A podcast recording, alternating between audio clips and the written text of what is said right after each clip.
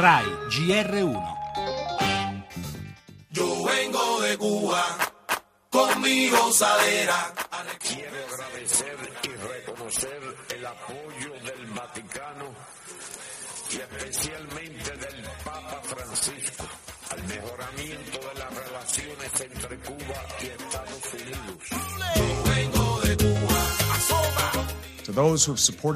Il mio ringraziamento va a chi ha sostenuto i nostri sforzi, in particolare a Sua Santità Papa Francesco, il cui esempio morale dimostra l'importanza di impegnarsi per il mondo così come dovrebbe essere, piuttosto che accontentarsi del mondo così com'è.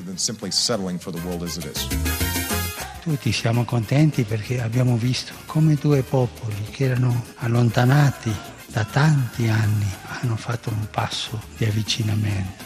Questo è stato portato avanti da ambasciatori, dalla diplomazia. È un lavoro nobile il vostro. Sarà un'altra tappa dal grande valore simbolico nel nuovo corso di relazioni tra Cuba e Stati Uniti, l'incontro di questa mattina in Vaticano tra Raúl Castro e Papa Francesco, che a settembre sarà poi a sua volta a L'Avana.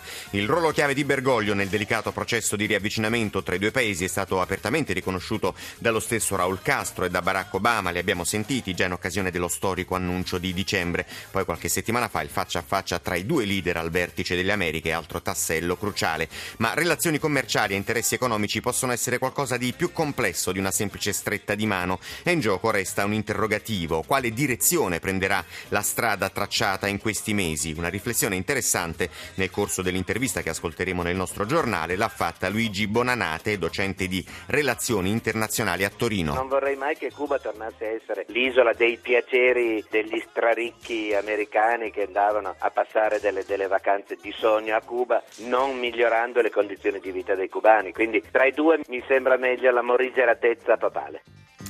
Nel nostro giornale la strategia europea sull'immigrazione, distruzione dei barconi in Libia, quote d'accoglienza migranti obbligatorie per tutti i paesi. Domani Federica Mogherini illustrerà il piano all'ONU, mercoledì la decisione della Commissione europea.